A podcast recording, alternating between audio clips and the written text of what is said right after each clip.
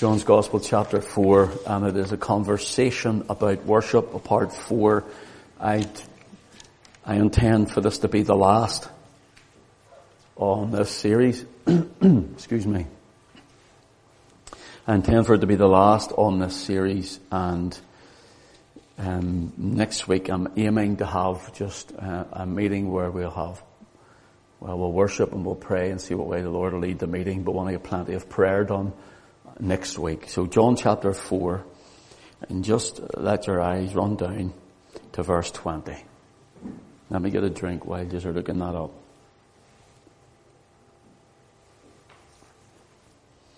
This is that woman at the well says, Our fathers worshipped in this mountain, and ye say that in Jerusalem is the place where men ought to worship. And Jesus saith unto her, Woman, believe me, the hour cometh when ye shall neither in this mountain nor yet at Jerusalem worship the Father. That's very important. You worship, you know not what. We know what we worship for salvation is of the Jews, but the hour cometh and now is when the true worshippers, underline it, the true worshippers shall worship the Father in spirit and in truth, for the Father seeketh such to worship him. God is a spirit, and they that worship him must worship him in spirit and in truth. Now over the weeks we have looked at worship, what it is, what it means in the, in the Old Testament and in the New. We have looked at Solomon's temple, how he built the temple for God. And then we looked at, of course we mentioned the tabernacle, then the temple. And we've covered quite a bit of ground.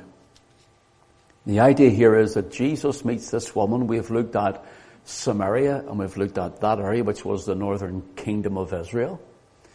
And we looked at how the Assyrians had carried away the northern house of Israel and repopulated it with other peoples. And so there was a conflict with this.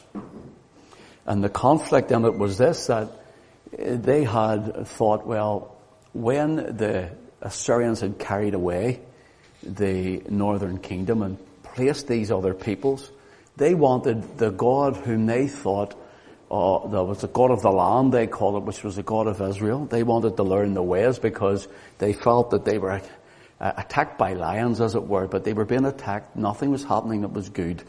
And so because of that, um, they sent a priest from the captivity of the northern kingdom but the northern kingdom had already become apostatized over many years, and even that which the priest taught them wasn't true Hebraism, wasn't true Israelite worship. So even when we get to the time, some 600 years, seven, almost 700 years later, when Jesus is at the well here at Samaria, that's in the northern, where the northern kingdom would have been, she thinks, well, our father give, Jacob give us this well, and she says we worship up in the mountains. And all of that was false. Yes, it may have been Jacob's well, but there was a whole mixture of people there. They weren't Israelite and they were, weren't just what we think of Samaritans. There was a half breed, if you want, were there as well. And so the Lord must needs go through Samaria because there was a remnant, maybe there of Israel. And of course he ministered among uh, Judea were right into Jerusalem as well. But notice this. He meets this woman and he speaks about worship. He speaks about true worship. So if there's true worship and true worshippers, then there's false worship and false worshippers. And he says to this woman, this woman, um, he says to her in verse 21, Woman, believe me. Jesus says this now, believe me, the hour cometh when ye neither in this mountain nor yet at Jerusalem worship the Father. Jesus says it's now come to the very time where there will be no worship in Jerusalem anymore. In fact, Jesus says from henceforth forever after the destruction of the temple in AD 70. Yet we find that they're trying to um, breed a, the, the red heifer. They're trying to get everything together for the priesthood. And they're trying to build a third temple. Yet Jesus says it's not acceptable. You'll not worship in Jerusalem. and you won't worship up the mountain. So where do we worship, Lord? He says in verse 23, the hour cometh, and now is. That's twice he mentions the hour cometh. That's how close he says you are to this. The hour cometh, and now is, when the true worshippers shall worship the Father in spirit and in truth, for the Father seeketh such to worship him. God is a spirit, or God is spirit in the original text. And they that worship him must worship him in spirit and in truth. Now notice this. You're not going to go to Jerusalem to worship. That is unacceptable with the Father. He will die at Calvary. The temple veil will be rent from the top to the bottom. There will be an open, a new, living or consecrated way into the Holy of Holies unto God, which you and I enter in at this time. And this was the message that went preached to the lost sheep.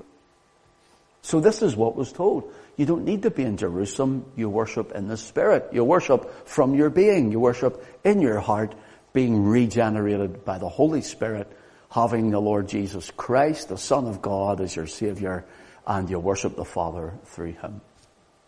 And so whenever you and I come to pray or to worship and sing, we come to play or whatever we're doing, we live, remember, lifestyle living is worshiping, spiritual acts of worship in our living, in our thinking, in our walking, in our talking is worship to the Father because we have the Holy Spirit living in us. He resides in us. And because He does, He enables us to overcome those things we couldn't overcome.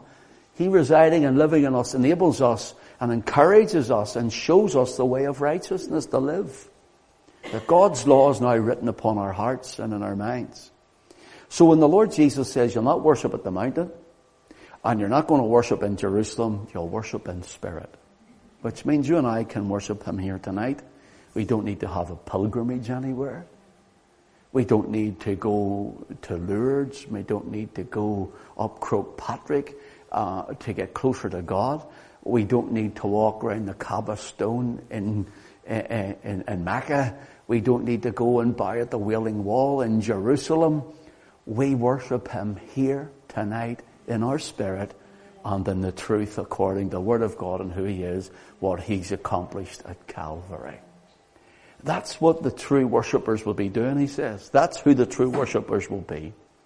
Now, when Jesus cried, it is finished, we know uh, the, the tetelestai paid in full, that our sin, our debt was paid in full, and the, the, the, if you want, the new covenant marriage was about to be instituted because he would rise from the dead and the husband would be betrothed back to the, to his wife again, as it were. And so what we find here is that because of it at that, this time, the veil was rent in two from the top to the bottom, and we have this way into the Holy of Holies. Now, here's what I want to look at this evening uh, to start with. I want to look at a few verses and what you're going to find out is, here's a pattern that, that happens in the Old Testament. We looked at it, how Solomon built the temple for God. So Solomon builds a temple for the, the glory of God to come. Man builds a temple for God. Okay? And then what we find is, in the new covenant, where you and I are, God makes a temple out of man. See? We are his temple. And then when we get to the kingdom age, kingdom come, we find that God becomes the temple for us. Let me say it again. So man makes a temple for God in the old covenant. God makes man his temple in the new covenant. And then in the age that is to come, we find that God is our temple. For example, in Revelation 21 and verse 22, the reason I'm picking this verse out and not doing the showing it in others because we've went through all of that. We found, you know, when Solomon built the temple. We're looking at John 4 when we worship the Father in spirit and truth for the Father seeks to worship, such to worship Him. Revelation 21 and verse 22. Notice what it says here. And I saw no temple therein, for the Lord God Almighty and the Lamb are the temple of it. you see that? So the word temple needs to be looked at because in the New Covenant, I mentioned it briefly last week, in the New Covenant, what you'll find is the word for temple, there are two main words, there's a few, but the two main words are hieron, which means the temple, the, the, the Solomon's temple, then Herod's temple, and so, so on. It was the stone, the brick, the, the, the, the metals that were in it, the place they went to uh, build for God, that temple. That's not the temple God's speaking of when he's speaking of the temple either. The temple um, uh, in Jerusalem, and it was the tabernacle in the wilderness before it, in the holy place or the holy of holies. The word there for temple is not uh, when you bring it into the Greek New Testament now, or into the Greek uh, language, it's not hieron for the building. This building we're in would be the hieron. It would be the word naos. And the naos is where God's glory dwelt. It's where God's glory came in the holy place, or the holy of holies. And so we find it in the tabernacle, the naos was there. We find it in the temple in Jerusalem later, the naos was there. And now when that temple is destroyed, Jesus says we won't go to Jerusalem to worship in the, in the temple, the, the hieron, the brick, the stone that'll be torn down. But that means if it's torn down, then the place where God would come and visit would be torn down too. Where would God visit? So the name for Naos, the temple, is the, the, the holy place where God would reside and dwell, okay? So we want to look at a few of these this evening. When you turn with me to Mark's Gospel 14. Mark's Gospel, please, chapter 14. And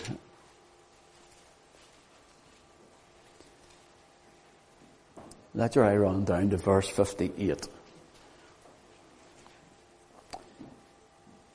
We heard him say, I will destroy this temple that is made, notice, with hands. I will destroy this temple that is made with hands. And within three days, I will build another made without hands. You see that? So Jesus is accused of saying, I'm going to tear down this temple. Now the word temple there is naos. And what he's saying is, yes, the hieron, the stone temple will come down, but the worship of Yahweh, the God of Israel, will no longer be in this place. There will be no Holy of Holies. There will be no most holy place here. It will be torn down and God will have nowhere to rest here. That's what Jesus is saying. He says, so that will be torn down. But then he was also speaking of his body, remember? Speaking of his body. I will raise a temple up that isn't made with hands. Do you see that? So he's speaking of his body because in him dwelleth all the fullness of the Godhead or of deity bodily. He is the Son of God. He is the Son of Man. He is deity clothed in humanity. The Almighty clothed, wrapped and veiled in flesh. And so he says this one will be torn down. There'll be no meeting place except I will raise up one not made with hands. Now he's not only speaking about his body, he goes further again. And the scriptures tell us the revelation of this continues on. So whenever he's saying there's going to be one torn down, that will be in AD 70 when Titus comes. The naos will be lost there because there'll be no place for God's glory to come because God is done, finished with it. He says it's over, your house will be left unto you desolate, the Jews. But I'm going to raise another one up, starting with me, he says his resurrection. Okay? Is everyone with me? Okay? Now, let's go to Acts chapter 7. Acts chapter 7, please. And let your eye run down to verse 47.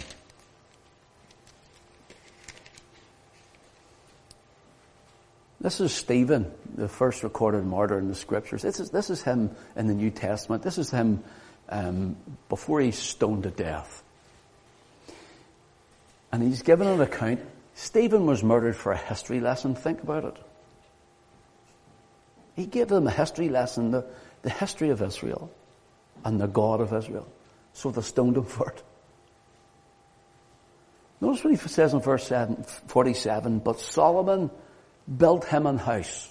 That is the Lord. Solomon built him an house. Howbeit the Most High dwelleth not in temples made with hands, as saith the prophet. Heaven is my throne, and earth is my footstool. What house will you build me, saith the Lord? Or what is the place of my rest? Hath not my hand made all things? Ye stiff-necked and uncircumcised in heart and ears, you do always resist the Holy Ghost as your fathers did, so do ye. Notice what he's saying here. Stephen is saying to the Jews then, he's saying you've resisted the Holy Ghost. He says, and the prophets have always been stoned and put to death or put into prison. You're no better. You're resisting the Holy Ghost. He says, you can't build a, a temple out of, with your hands for God because He's bigger than that. There's a wee thing for us to remember uh, that sometimes we place God in our own temple of our mind, the little box, and think He's no bigger or greater and can't help us in this situation. That God can't find us where we are and get us out of this. That He can't change this for us and He can't bring us through, and so we find uh, that we struggle at times. But that's our imagination. That's the God who we think He is, but He's bigger than that. He's greater than that. He's mightier than He's the Almighty. And so Stephen says, like, you have done this. Solomon built him a house, and even that wasn't big enough. The big temple wasn't enough. So the word here that for temples is there was a, a, a naos for God where he would meet. Still, that wasn't God's finished product. Go with me to 1 Corinthians chapter 3, please. There's others, but I've just picked these out and written them down just um, for example. 1 Corinthians chapter 3. And let your eye run down to verse 16. Paul says to the church, Know ye not that ye are the temple of God? Now let's stop there a minute. The word temple here is the word naos. It's the same word that was used for the temple in Jerusalem where God's glory came, where the high priest could only enter in but once a year. You know when the Ark of the Covenant was there? And the blood was sprinkled upon the furniture behind the curtain, the second veil. And only one could go in. And even in case he died, they tied a rope around him to trail him back out again because they couldn't go behind that veil. That's what was rent from the top to the bottom. And so because of that, that naos was done away with, that temple part's done away with, and now you and I, we're told the Lord Jesus Christ hath consecrated, listen, a new and living way for us into the Holy of Holies. And the new and living way gives the idea of a flesh, a freshly slain road. The, the idea is a S-L-A-I-N, slain. As, as though the animal sacrifice, you see, they always had to be continuously going. But the idea here is the blood of Jesus, though shed once and for all, that will never be repeated again, though it was done and finished, it's as though it was as powerful this very moment, this very day, this very hour, this very second for you right now. It's as though Christ has just died this very second. That's how powerful the blood of Jesus is. And so that temple was rent, the veil was rent from the top to the bottom. Here's the blood of Jesus making a way that as soon as you enter to go into prayer or to worship the Father, you're starting to worship through the blood by the way He is consecrated for us, and we're right into the holy place where the glory would come and meet. Isn't that fantastic? But greater than that, He now comes to live in you, Christian. He abides in you and you become His temple. So the presence of God, that is the Holy Spirit, He lives in you. And so it's not once a year, and it's not just when you come to church. It's every moment, every second of every hour of every day. He is within you. Living in you. So now it's not that you, we make a temple for God to dwell, but rather He makes a temple out of us for Him to dwell in. For Him to dwell in.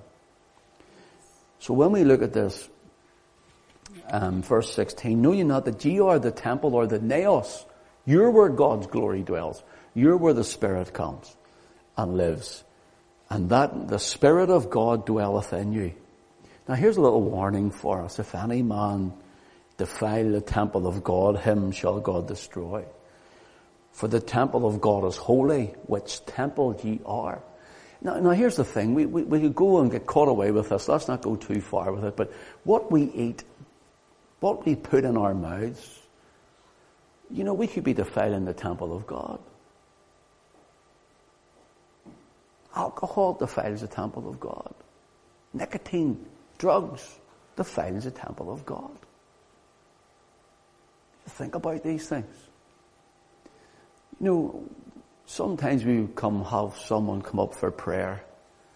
Um, and you know, maybe I remember one person lot of years ago uh, and they come up and you know, they, they were smoking maybe 40, 60 cigarettes a day and they had a bad chest and they're asking you to pray for their bad chest.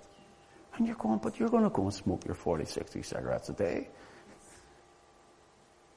We're praying against something you can cut out and do away with. So we prayed for strength that they would be able to stop smoking. It's as simple as that, you know. Sometimes we think, you know, the miraculous is X, Y, Z, and God just comes and does. But that's not really just the miraculous. Yes, God does those things, but the miraculous is sometimes God gives you the practical and He works a wonder through that. And we can this, I mean, if you're a diabetic, stop eating sugar. Stop eating sugar. It's the temple of the Holy Spirit. You're destroying it. And we could go on and on and on, couldn't we? It's looking after ourselves. It's not becoming a God of yourself. It's just looking after yourself. Notice uh, verse 18. Let no man deceive himself, and any man among you seemeth to be wise in this world. Let him become a fool, that he may be wise. For the wisdom of this world is foolishness with God. For it is written, He taketh the wise in their own craftiness. Now notice Paul is saying this. You're the temple, the naos of God. Now stop looking at a man at the front, i.e. like of myself up here. I'm just a man like the rest of you. I'm human being, that's what I mean. The ladies are going, well I hope I'm not a man like you. I mean, in the human sense. There's no, there's no head of the church but Christ alone. And there's no healer in the church but Christ alone.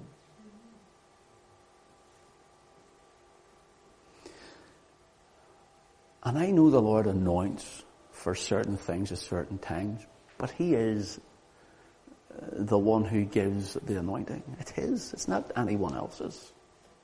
Everything is His. But you're the temple of the Holy Spirit. So He lives in you. In other words, you are the holy place. I'm that Jesus says to this woman, you're not going to go to Jerusalem to worship, and they're not going to go up there to that mountain to worship.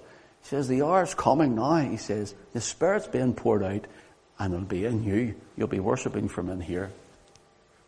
In your heart. In the Spirit everywhere you'll be able to enter into the holy place, not like a high priest once a year, but through his precious shed blood, we have this consecrated, you know what it means? It's set down a road paved with blood once and for all, and we can go at any time. It's because of him, because of what he's done. That's something to worship for, isn't it? Let's worship him for that. And the thing is, we think all the time worship. And look, and I know I love worship, and I can be um, as excitable in worship as the next man, but I am not a charismaniac. I believe decently and in order. I'm a Pentecostal. I'm unashamed of that. Uh, and I believe in excitement in worship and be enthused in it. And I wouldn't even mind the soft shoe shuffle if you were getting excited enough. I don't care about that. But here's the thing. I was talking to someone just the other day, Saturday. And they me and they were distressed. And they went to another place. I'll not mention where it was, but they went to a place. And this lady broke out with cackling laughter as if he said she was going mad behind him. And she started kicking all out the place and somebody cried, she's got holy laughter. He says, what would you do, Ken? I says, I took her and threw her out.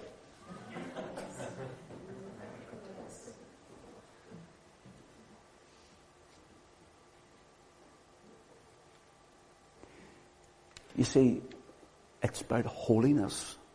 Worship is holy. And brothers and sisters, there's times, even when we're together, the presence of God is evident.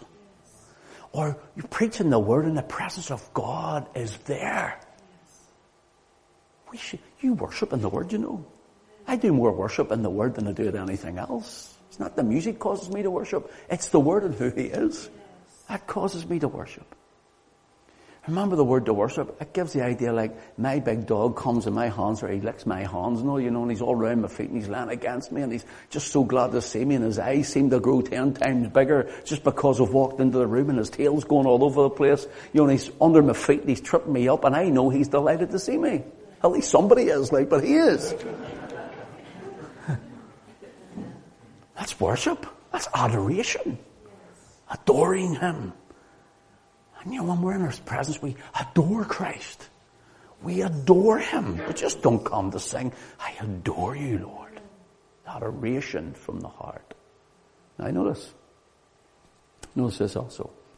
When you turn with me to 2 Corinthians 6. 2 Corinthians chapter 6. Just a, a verse or so here. Let's go to verse, a couple of verses. Verse 14. Be ye not unequally yoked together with unbelievers. For what fellowship hath righteousness with unrighteousness, and what communion hath light with darkness? And what concord hath Christ with Belial? Or what part hath he that believeth with an infidel? And what agreement hath the temple of God with idols? For ye are the temple of the living God. You know what this is telling me? Watch who you fellowship with. And watch who's, what's manifesting in your worship service. If it's not true worship in the Spirit, according to the Word, then don't worship with them. I'm not going to stand and be an ecumenical uh, meeting where one is maybe worshipping and calling Allah, and another one is standing rubbing rosary beads and crying unto the saints. I'm not trying to be difficult or hard or offensive. I'm just telling you the truth. I'm not going to stand in a meeting like that unless they're under the blood and they're calling upon the name of the Lord Jesus Christ, saved by grace through faith alone in Christ alone, according to the word of God alone, giving glory to Him alone. That's the worship in the truth. It's alright we can worship in the heart, from the heart and in the spirit. And there's many, even in Pentecostal stroke charismatic circles, and they have nice sayings up on the screen here, and it's lovely sayings in the night to sing it and sing it. It sounds good. There's no, there's no substance of scripture in it. And they don't know even the one heartily whom they're singing to. Well, they know, well, uh, I made a decision and I think I got saved, and sure, this is great, isn't it? And that's not salvation either. Worship in the Spirit or worship in truth. Truth of the Word. Truth of who Christ is. So notice what he says, and what agreement hath the temple with idols? For you are, ye are the temple, you, ye are the naos. The naos of the living God. Now let's stop for a moment.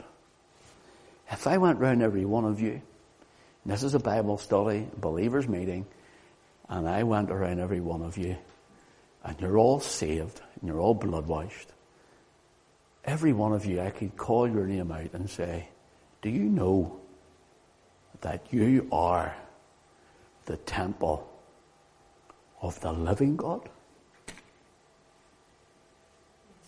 Not just any so-called God the living God. That's why we're lively or living stones. We're born again. We're begotten of the Spirit. We're alive unto God. And, and we, together this evening, we make and we have a building fitly framed together in Him. We make up the wall. That's why we should stand in unity and in faith together, pressing on in the name of Jesus. For ye are the temple again, look, of the living God, as God hath said, I will dwell in them and walk in them will be their God and they shall be my people. This only comes from the new covenant. Jeremiah 31, we'll not look at it tonight, verses 31 to 33 says, I will make a new covenant with the house of Israel, with the house of Judah, not like the old covenant that I've made. And then he says, and I will walk in them.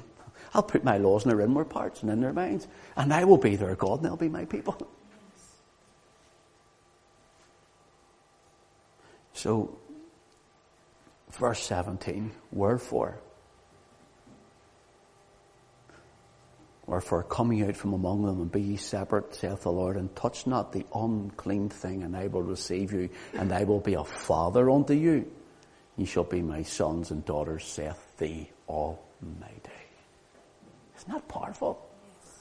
He goes from saying, You're my temple, the living God lives in you. He says, But I will also be caring as your father who loves you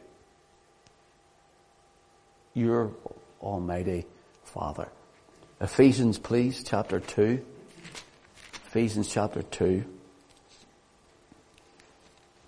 And where I run down to verse 19. Ephesians 2 verse 19. Now therefore you are no more strangers and foreigners, but fellow citizens with the saints and of the household of God and are built upon the foundation of the apostles and prophets. Jesus Christ himself being the chief cornerstone in whom all the building fitly framed together groweth into an holy temple in the Lord. An holy naos he says, see when you're together, like in corporate worship, corporate Bible study, that is everyone together is blood washed. You're born of the Spirit. He says, you realize you're like the household of God now. And it's corporately, you're fitted together. Look, sometimes some people would come to me and say, I can't do what they do. God doesn't want you to do what they do. He wants you to do what He wants you to do and nothing else. He wants you to be you unique for who you are, to fit into the place within the building, the wall, the household of God, and to serve Him there as the temple singularly on your own, but also as the temple, the house of God, together when we meet.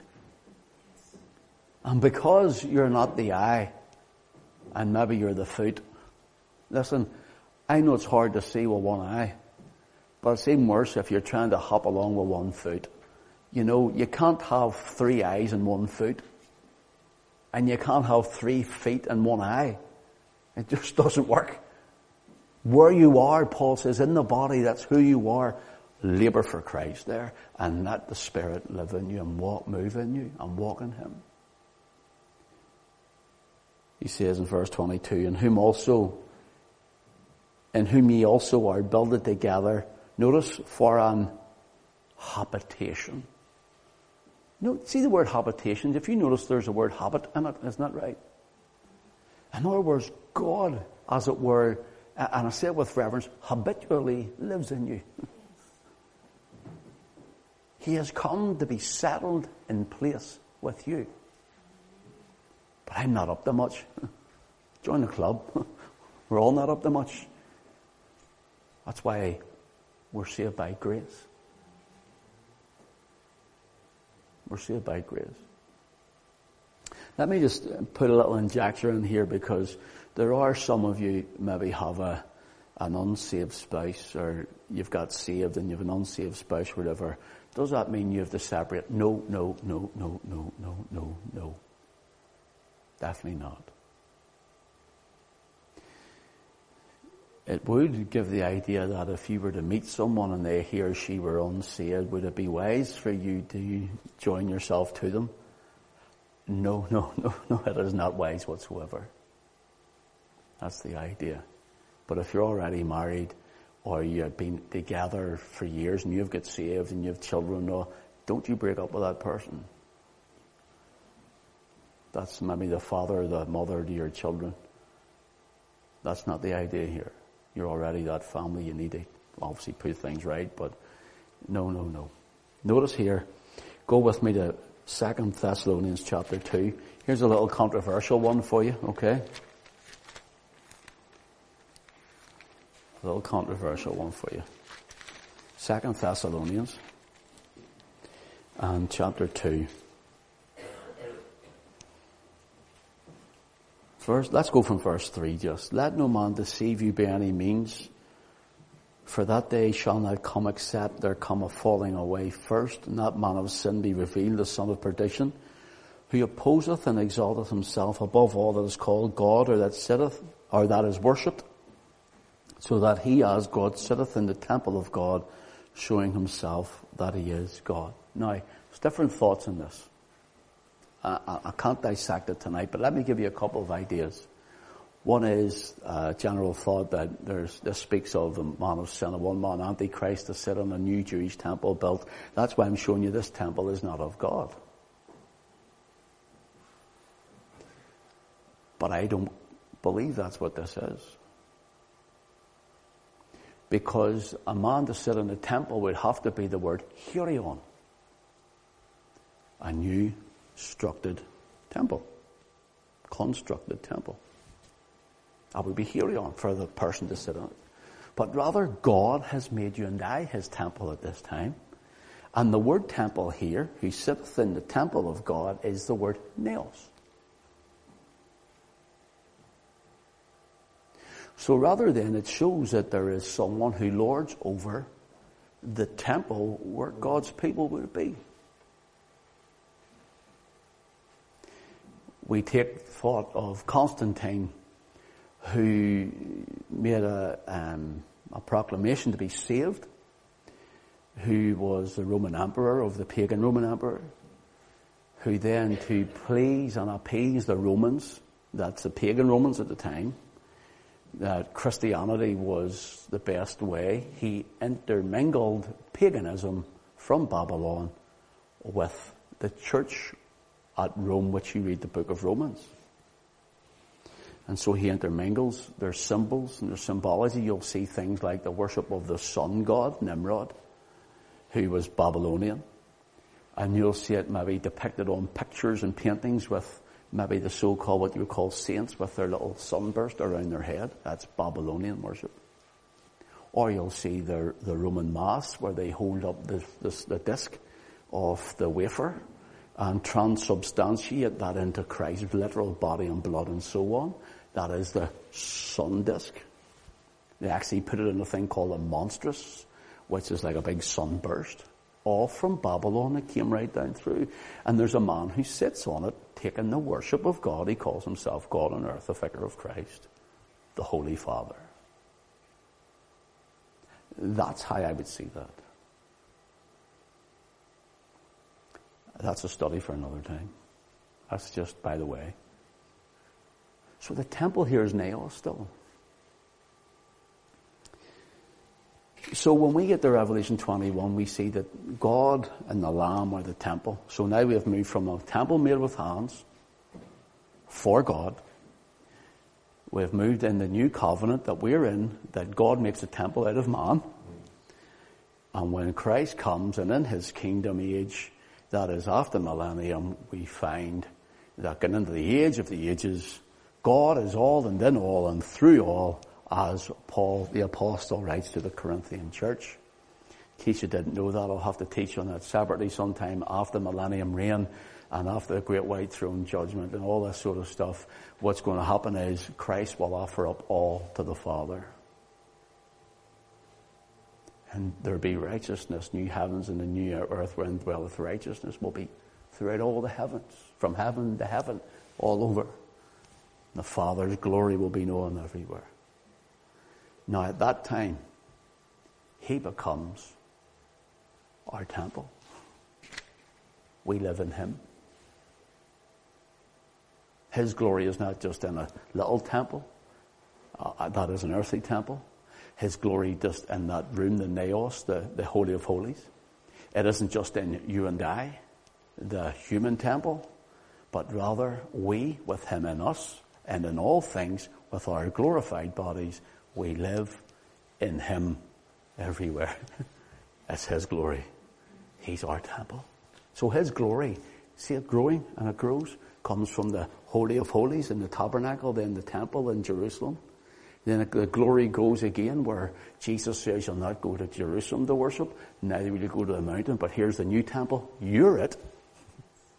And then when he returns and changes our bodies to be like fashioned on his own glorious body, when we are saved from the very corruption of our flesh, changed in the moment in the twinkling of an eye, and he sets up his kingdom, then we go into those ages when God's glory goes from the tabernacle to the temple, naos, to where the naos, to he becomes the whole naos.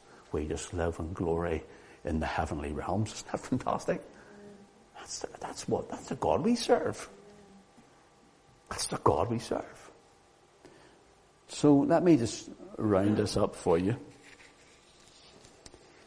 Jesus says there are true worshippers in John 4 and verse 23. Let's turn to it. John chapter 4 verse 23. But the hour cometh and now is when the true worshippers shall worship the Father in spirit and in truth. For the Father seeketh such to worship Him. Here's a couple of quick points for you. These are little studies. You can do these as a separate study on your own, okay? First of all, in Luke 19 and verse 10, we have the Son seeking the sinner. Okay? The Son of Man has come to seek and save, to save that which was lost. We have the Son seeking the sinner. In John chapter 16 verses 13 to 15, we have the Holy Ghost seeking pupils. He will take of mine, show it to you. He will teach you. The Holy Spirit is looking for pupils, seeking pupils. And then in our reading here, we're told in verse 23, John 4, verse 23, we have the Father seeking worshippers. You see that? Son seeks the lost. Then the Spirit seeks the pupil to teach them. And now the Father says, I'm seeking you to worship me. Fantastic, isn't it? Fantastic. Now, the true worshippers, the word true is the word alethinas. Alethinas. And it's, let me put it like this. It, it gives the idea to correspond to something. So when Jesus said in John 14 and 6, I am the way, what way? The new and living way. he is the way. We follow him. The hodos is the road to walk, to follow him. And as we follow Christ, we are walking closer on our path to glory. But I am the way, the way is consecrated. What way is it? Notice he is the temple, the naos of God. His body is the temple of the Holy Spirit. He is God himself. So I am the way coming up to the temple, the new and living way which is consecrated. The flesh is his veil that was torn at Calvary, representing the curtain that was torn in the temple. And the book of Hebrews tells us that. We enter through the veil, that is to say, his flesh. And within him is the glory of the Father. So I am the way, I am the truth. Come this way. I am the life. Now notice, no man cometh to the Father but me. So here's your hodos, your road through the veil, which is his flesh, that he died at Calvary. We enter right in through the Spirit to the presence of the Father. It's not, it's not marvelous. It's magnificent. Magnificent. So now you know what he says when he means these things. It's not just for the sake of somebody to throw out in a gospel uh, preaching I do too, like, by the way, but that's just not what, it's deeper. It's more than that. He says, you want to know the Father? He says, here, come this way. You come this way. So, it means something to correspond. True worship, the athelenus means it has to correspond right. Our worship must correspond right. And athelenus comes from a word alathes, and it means, it denotes the reality of a thing. So something has to be true, real, that you correspond with. Before my, before I was saved, if I had a, well, few and far between, but if ever I went to church, you know, and they were singing Onward Christian Soldiers and all these things, but maybe your school had something, you went to it, and they were, it meant nothing to me.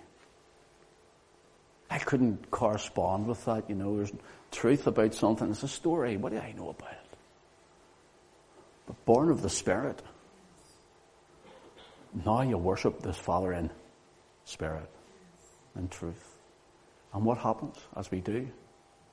It corresponds. Speaks truth. I love the Wesleyan hymn, the Father, uh, the Spirit answers to the blood. The Spirit answers to the blood. The Spirit answers to the blood and tells me I am born of God. The Spirit within me when I hear about the blood of Jesus, it starts to rejoice.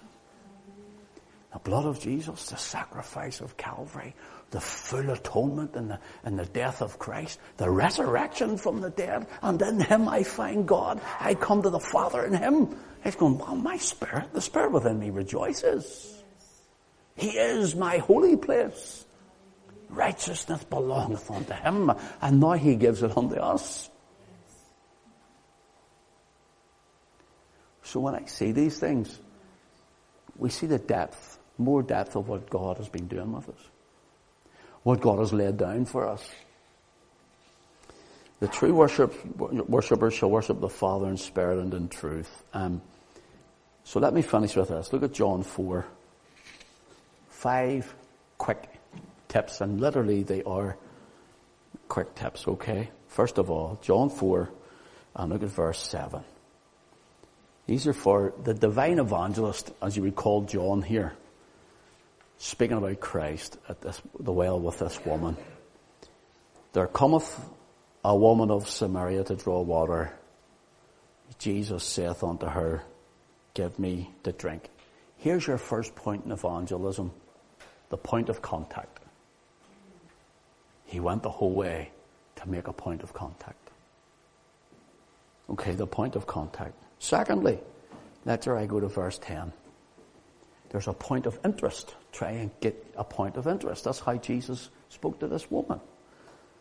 Jesus answered and said unto her, If thou knewest the gift of God and who it is that give thee, said to thee, Give me to drink, thou wouldst asked of him and he would have given thee living water. Point of interest. Can you see this woman go to drink, pull up with the water, and he says, Give me to drink. He says, If you'd asked me, I have water you don't know about. And he, what? Let me tell you about the Savior. You know when you're witnessing? Let me tell you about him. So point of interest is number two. Number three, hit their conscience. Verse 16. Jesus saith unto her, Go call thy husband and come hither.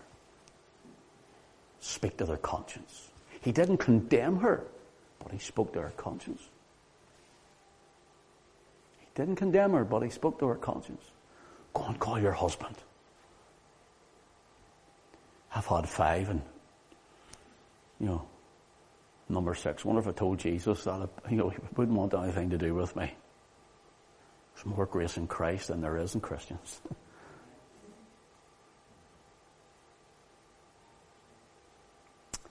so the point is that he speaks to her conscience. Fourthly, verse 24. Speak of His holiness. Now you've got our conscience, or their conscience, speak of His holiness. Verse 24. God is a spirit, and they that worship Him must. Do you realize God is holy and you must worship Him? You must come His way. Do you realize His holiness can't abide sinfulness? There's your holiness. And the last one is this. Revelation. Verse 24. God is a spirit. And they that worship him must worship him in spirit and truth. Verse 25. The woman saith unto him, I know that Messiah cometh, Messiah cometh, which is called Christ. When he is come, he will tell us all things. Jesus saith unto her, I that speak unto thee he. Notice, remember, she said earlier in verse 19, Sir, I perceive that thou art a prophet. It's not enough to see him as a prophet. It's not enough to proclaim him as a prophet. Islam proclaims him as a prophet. People think, well, at least they're giving him something. Listen, the prophet they speak of is still not even the same Jesus they say they speak of. Isa, as they call him, he wasn't deity. He wasn't the Son of God. He didn't die at Calvary, which meant he wasn't in the grave for three days, which meant there was no bodily resurrection which meant his blood sacrifice, his atonement for our sin is null and void, that it didn't happen. So don't be fooled by people saying, well, at least they believe he's a prophet. No, they believe the Jesus they think he is is a prophet. But not the Jesus we serve is even a prophet. That's what they think. So Revelation, sir, I perceive thou art a prophet. By the time he's went through all of this, speaking of worship and the temple, and it's going to be destroyed, we're going to worship in the heart and the spirit given, she says, Sir, I know Christ is coming, and here's his revelation. I that speaketh unto the arm, he. Show them Christ. Show them Christ. And the word he there is in italics if you're reading what you should be reading. You know what version you should be reading, don't you? Just in case you're reading one of those or funny Mickey Mouse versions. The, the, the italics is he, and he is in italics. Which means it's not in the original, but it's there for the flow of the English language. So here's the way Jesus says to her. He says, I know Messiah cometh and he'll show us all things, which is called Christ. He goes, I that speaketh unto thee am. and because that he isn't there, he stops at am. You know what he's saying? The one who spoke with Moses at the burning bush. The I am that I am of sent thee. He says, you're now looking at him through a body of flesh. It's not tremendous. He says, I'm the way, the temple of God.